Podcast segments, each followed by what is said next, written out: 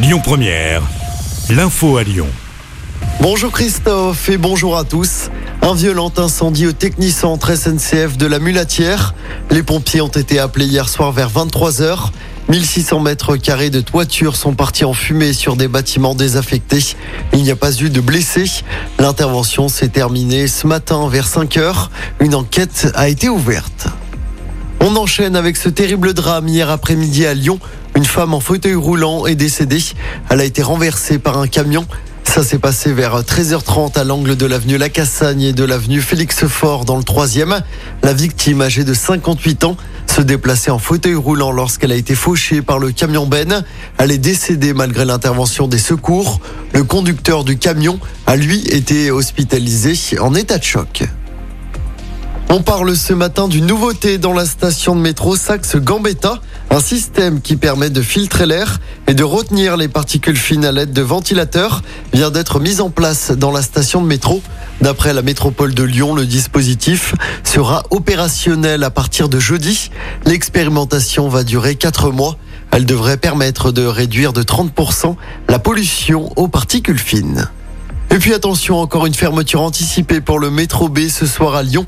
Il sera à l'arrêt à partir de 21h15. C'est à cause toujours de travaux. L'opération sera reconduite demain. Des bus relais sont mis en place. C'était l'une de ses promesses de campagne. Emmanuel Macron veut avancer sur la fin de vie. Il annonce une convention citoyenne qui va durer six mois afin d'aboutir à une nouvelle loi d'ici à la fin 2023. Le Conseil national d'éthique doit rendre un avis très attendu sur la question aujourd'hui. À l'étranger en Écosse, le public se recueille devant le cercueil d'Élisabeth II.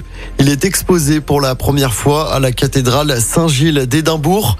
La dépouille doit rejoindre Londres ce soir. Les funérailles de la reine sont prévues lundi prochain.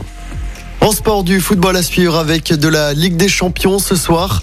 Deuxième match des phases de poule. Battu lors du premier match à Tottenham, Marseille reçoit Francfort au Vélodrome.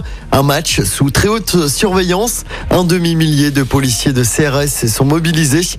Des affrontements ont déjà eu lieu hier soir. Plusieurs interpellations ont été menées. Coup d'envoi du match ce soir à 21h. Dans l'autre match de la poule, le Sporting Portugal reçoit Tottenham à partir de 18h45.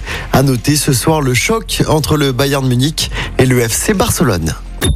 Écoutez votre radio Lyon Première en direct sur l'application Lyon Première, lyonpremière.fr et bien sûr à Lyon sur 90.2 FM et en DAB+.